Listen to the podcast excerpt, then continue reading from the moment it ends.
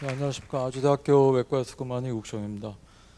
제가 어, 오늘도 이게 제 의학 프로그램인 줄 알고 왔었는데 오늘 제가 그 대단한 말씀드릴 건 아니고요. 그 왜 이렇게 많이 돌아가신지 얘기를 간단히 할 건데 제가 전공하는 중증 외상 분야는 한국뿐만 아니라 사실 웬만한 개발도상국 이상의 국가에서는 40대 이전의 사망 원인 1위를 차지합니다. 그러니까 사회적으로 한참 제일 많이 일을 하고 가족을 부양하고 국가 경제를 떠받치는 사람들이 직격탄을 맞게 되는데 우리나라에서 1년에 한 30만 명 정도가 세상을 떠납니다. 돌아가시는 분들을 조사를 해보면 모두 다 암 때문에 아니면 뭐 고혈압, 당뇨 같은 만성병 때문에 돌아가시는 걸로 생각을 하지만 젊은 사람들 같은 경우 40대 이전에서는 압도적으로 중증 외상이 많고요. 다쳐가지고 돌아가시는 분이 많아요. 암 환자분이 돌아가시는 거에 3분의 1 정도가 다쳐서 돌아갔어요. 다쳐서. 근데 주위에 다쳐서 돌아가시는 분은 잘알 수가 없어요. 왜냐하면 암이 걸리면 돌아가실 때까지 적어도 5년, 길게는 10년 동안 투병을 하셔서 돌아가시니까 계속 주위에 있게 되는데 외상으로 돌아가시는 분들은 딱 사고 직후에 많이 돌아가시거든요. 우리가 대단한 지금 뭐 철학적인 얘기를 하자는 게 아니라 어떤 핵심 가치 같은 걸 얘기를 하는 건데 저도 2001년까지는 그냥 통상적인 외과에서 간담치료외과를 전공했기 때문에 보통 의사들의 업무가 이 네 개의 범위에 걸려 있습니다. 외래 보고 환자분 데려다가 이제 수술하고 입원시키고 그 가끔씩 응급실 당직 쓰고 이 정도를 하게 되는데 저는 어떻게 하다 보니까 보직을 그때 제가 자원한 것도 모르고 저도 외상외과가 뭔지도 몰랐거든요. 그런데 2002년도에 제가 발령을 받습니다. 교직 발령을. 한국에선 배울 데가 없잖아요. 그래서 어, 가장 빠른 기후, 배움의 길이 일단 카피하는 거니까 어쩔 수 없이 미국 갑니다. 코인브라 교수님, 포텐자 미국 가서 배워옵니다. 미국 가서 그냥 거의 카피해 오는 거죠. 카피. 그 다음에 또 런던에서 도 배웁니다. 250년 된 낡은 병원이라 1년에 비가 올 때마다 물이 새는데 런던은 문제가 하루에 두 번씩 비가 오잖아요. 그러니까 계속 비가 새요. 그런데 이런 세계적인 석학들이 밑에 후학들을 양성하면서 어마어마한 환자 진료 볼륨을 가지고 환자를 치료하는데 그 진정성을 말을 할 수가 없습니다. 런던의 기상은요. 한국으로 치면은 1년에 320일 이상이 비행을 할 수 없는 기상입니다. 그런데 거기 출동하거든요. 현장에 나가서 수술을 하고요. 의사들, 파일럿들 그리고 조사들이 저기 흑투성이가 돼서 돌아다닙니다. 그래야 중증 외상 환자를 살릴 수가 있습니다. 아무데나 내려앉고요. 위험을 무릅쓴다고요. 목숨을 걸고 환자를 구하려고 나선다고. 이게 사실은 영국의 힘이에요.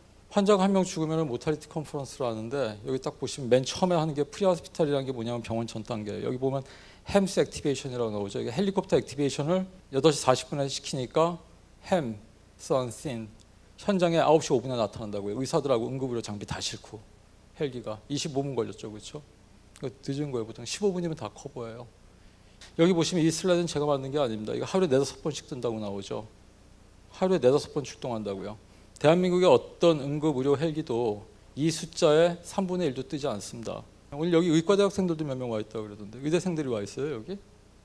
의대생들이 있어요? 의대생들이 이런데 왜 와 공부해야지 쓸데없이 교과서대로 여기 책에 나와 있으면 책대로 이렇게 해야 되거든요 여기 전화로 추라마에 나오는 헬리콥터가 서바이벌을 증가시킨다고 이따 의대생들한테 물어볼게요 병원에 도착하는 시간 왜 중요하냐 하면 그리고 병원에 도착하기 이전에 의사들이 현장에 날아가서 치료하는 게 왜 중요하냐 하면 우리 몸에 피가 그렇게 많이 없어요.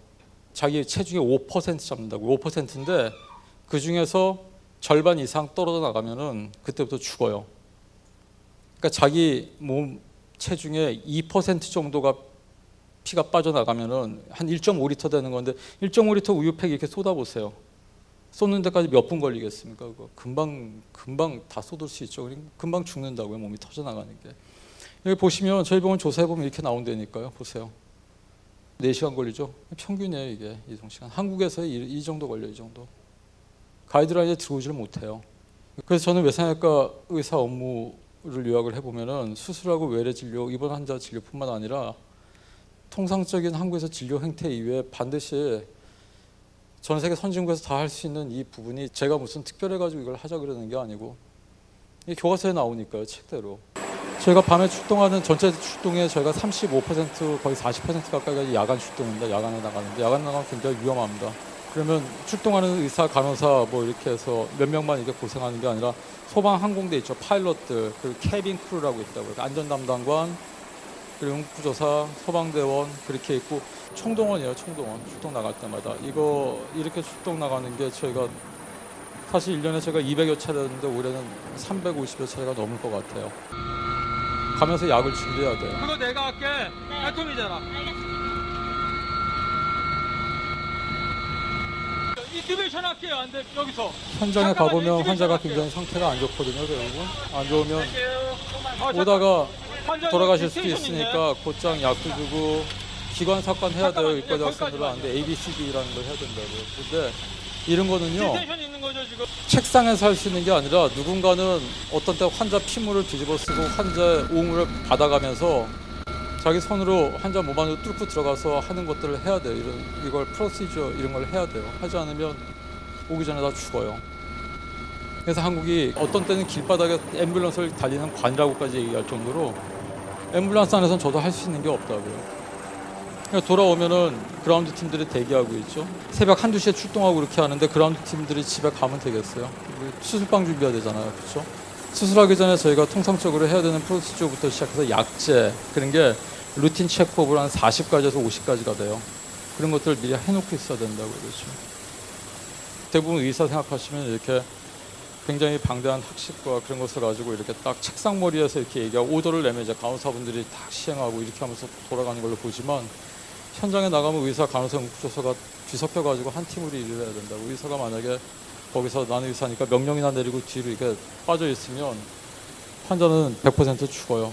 100%.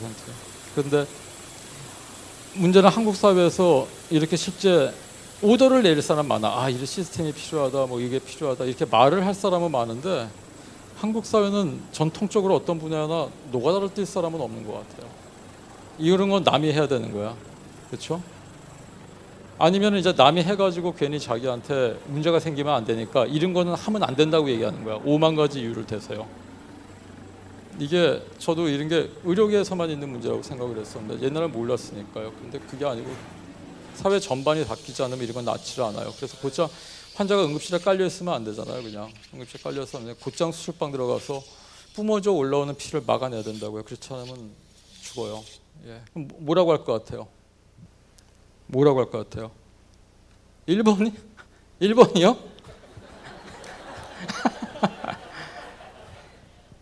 1번이라고 하신 분은 그런 생각 가지고 있으면 한국에서 나중에 사회생활하는데 많이 힘들 겁니다 아마 한국 사회 별로 그런 거 없어요 누가 다치겠어요 여기 지금 어디 정치권이나 그런 데서 거대 담론만 있다고 뭐 전원 뭐 무상의료 한국 정부의 빈약한 재정을 가지고는 우리나라가 국방비 지출을 빵원으로 만들면서 그걸 다 의료에 쏟아 부어도 안 돼요.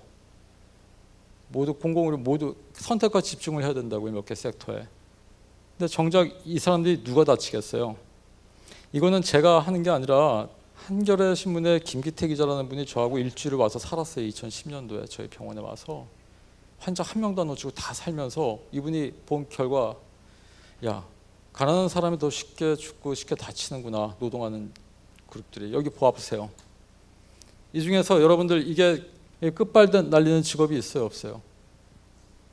제 중증 외상 환자분들이 있는 거에 아주 일부거든요 일부. 예? 여러분의 결심은 뭔가요? 아 우린 저런 직업을 가지지 말아야지. 근데 어떻게 하죠? 누구는 해야 되는데. 한국은 이것 때문에 안 돼요. 김영란법 때문에 의사들한테 청탁 같은 거 금지돼 있잖아요. 근데 왜 수백 통이 깔려 있죠, 제 핸드폰에? 한국 사회에서는 그러니까 이런 거 해가지고 다치거나 그랬을 때 전화해가지고 나 누군데 해서 아, 누 누구 알지 뭐 해가지고 제대로 푸시가 들어가거나 뭔가 이게 누군가 이게 알고 그렇지 않으면 처리가 안 되고 그런다는 사회적인 불신이죠 그런 것들이 비참한 거라고요.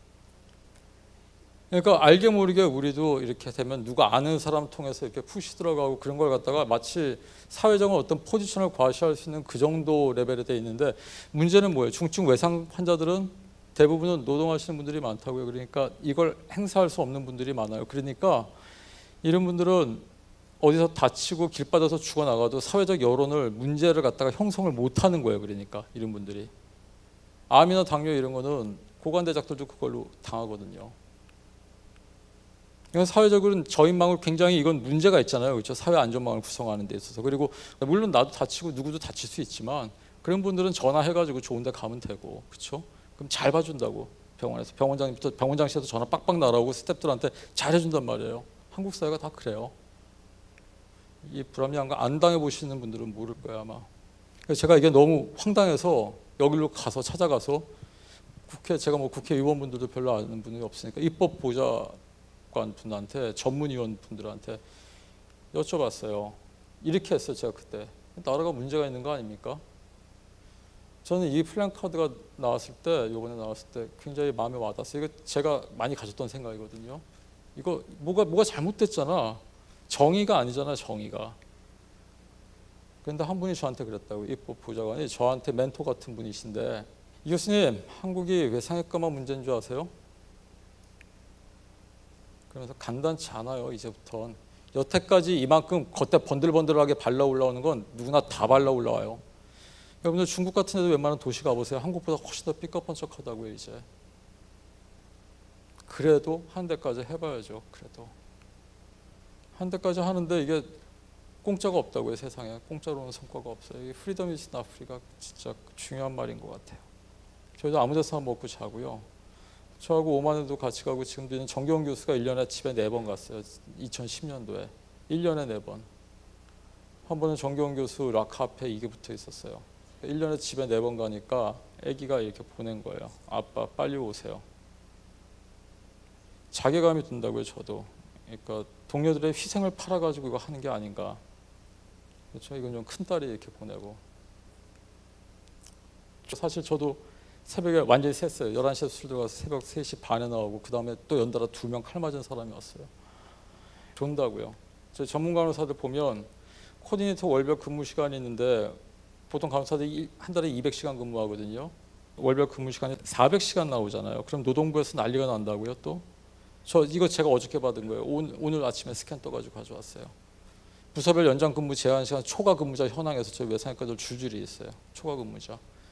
저녁에 있는 삶을 추구하잖아. 그러니까 우리는 사회하고 거꾸로 가잖아요. 그러니까 여기에 대해서 사실은 뭔가 잘못 가고 있는 게 아닌가. 이걸 견뎌야 되는데 큰 작전이 있었잖아요. 2011년에 아데마니 여명 작전이 있는데 이거 AK입니다. 석혜균 수장님 다리에 박힌 거예요. 다리에. AK 이 파편입니다. 다리 여기 두 쪽 나 있고요. 팔. 수술 끝나고 중환자실에서 죽다 간신히 버텼는데 이거는 저기 의사들만 로그인할 수 있는 대한민국 넘버원 의사 커뮤니티 이런데 여기 이렇게 올라가 있어요. 이렇게 의사들은 그 통성명하고 난그 다음 질문이 어느 학교 나오셨어요?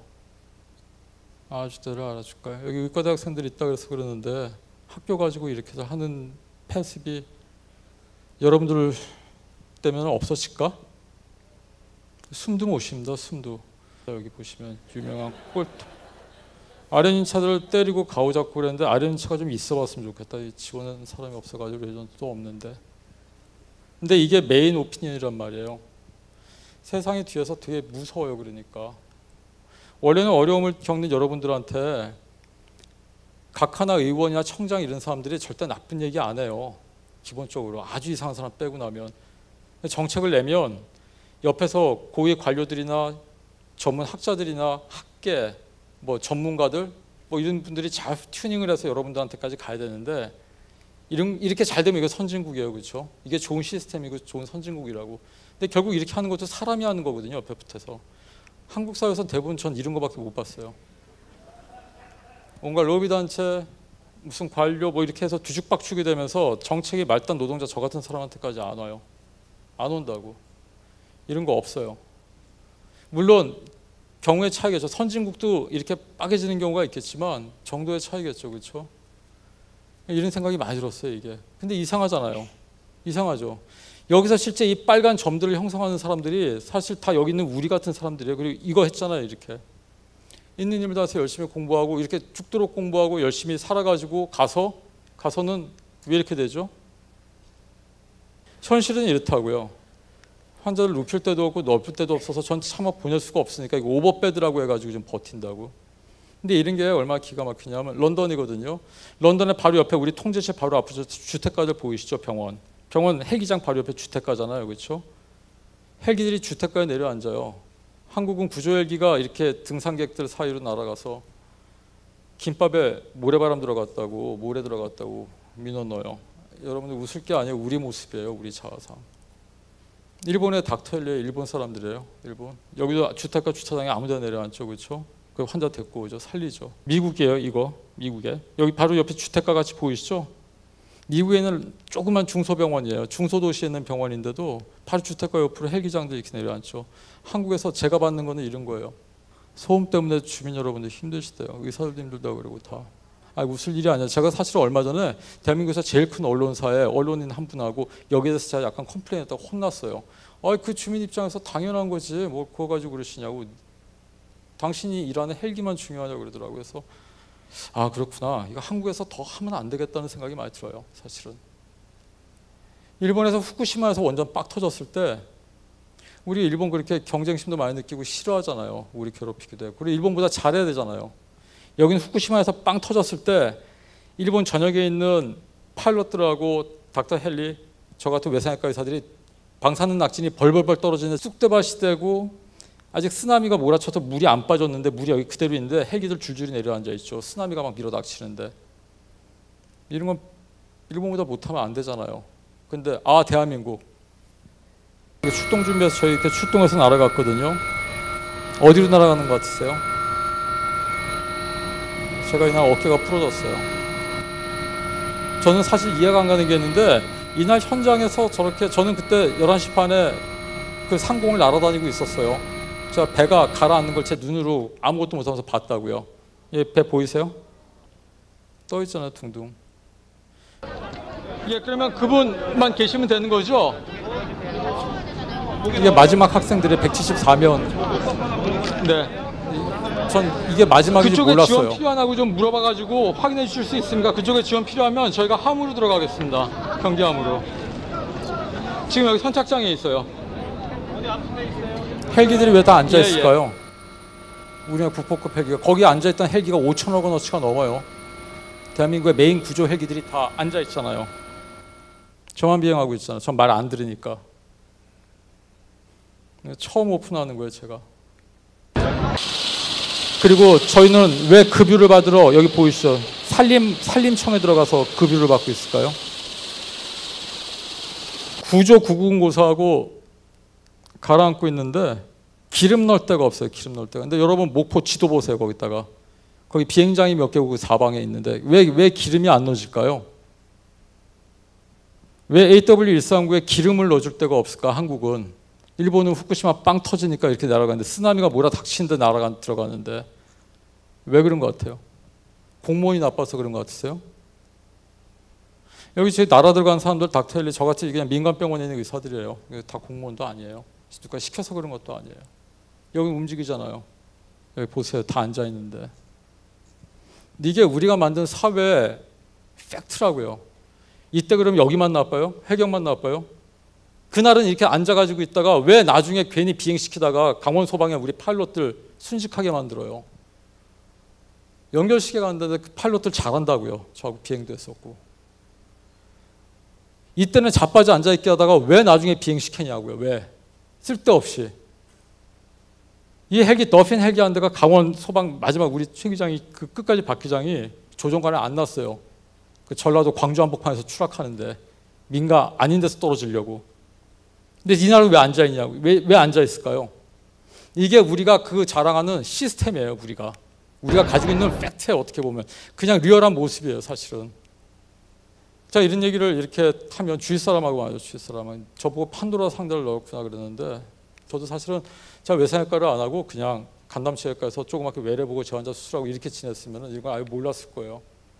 이때 제가 알기로는 화물연대는 화끈하게 물류를 멈춰서 국토에 아마 그때 그래도 아주 성공적으로 의견을 관철했을 거예요. 그런데 제가 이럴 수는 없잖아요. 병원을 멈춰서 뭐 그럼 사람 죽잖아요. 그러니까 이것도 못 하고 어떻게 할까? 그래서 이런 생각을 많이 해요. 이거 이게 한국말로 번역한 건데 이게 you don't make policy gentleman이거든요. You don't make policy. Politicians, government officials do. We are the instrument of that policy 그런다고요. 우리는 그냥 정책의 도구. 그냥 시키는 거 이렇게 하고 정책이 가는 데까지만 가고 정책이 바뀌어 가지고 오케이 헬기 띄우지 말고 우리 대한민국 국민은 조용한 데서 안락하게 살아야 되니까 아 그냥 그렇게 간다 그러면 안 하면 그만인 거예요. 그러니까 근데 갈 때까지만 간다는 생각을 해요. 근데 끝까지 보자고 그러는 게 저희 팀원들이거든요. 골치 아프게 생각하지 마시고 그냥 이게 저 헬기장인데 사진을 한번 찍고 그냥 생각을 털어버리세요 그런다고요 저한테. 왜냐하면 올해는 못할 것 같으니까. 여러분들 동료에 관한 문제지 뭐 거대 담론으로 이렇게 해가지고 저는 사실 그런 사람이 아닙니다. 제가 뭐 국가 이걸 다 말내 살리고 이렇게는 없지만 지금 제가 여기 와서 여러분들하고 이렇게 있는 시간에도 저희 병원에는 자기가 자원해서 자원해서 저희가 와서 석 달 동안 밖에 한 번도 못 나가면서 있는 해군 장교들이 그- 같이 근무하고 있고요. 육군 소령도 한 명 많이 있고 그렇습니다. 가끔 이게 정신 나간 사람들이 있더라고요. 이런 좋은 사람들을 만나는 게 man right next to you. 그런 것 같습니다. 그래서 이게 이렇게 해서 좀 더 사회가 혹시라도 발전을 하게 되면 좀 더 안전한 사회가 되지 않을까 생각도 하지만 그런 거대 담론 하기 전에 그냥 동료, 좋은 동료들을 만나셨으면 좋겠습니다. 감사합니다.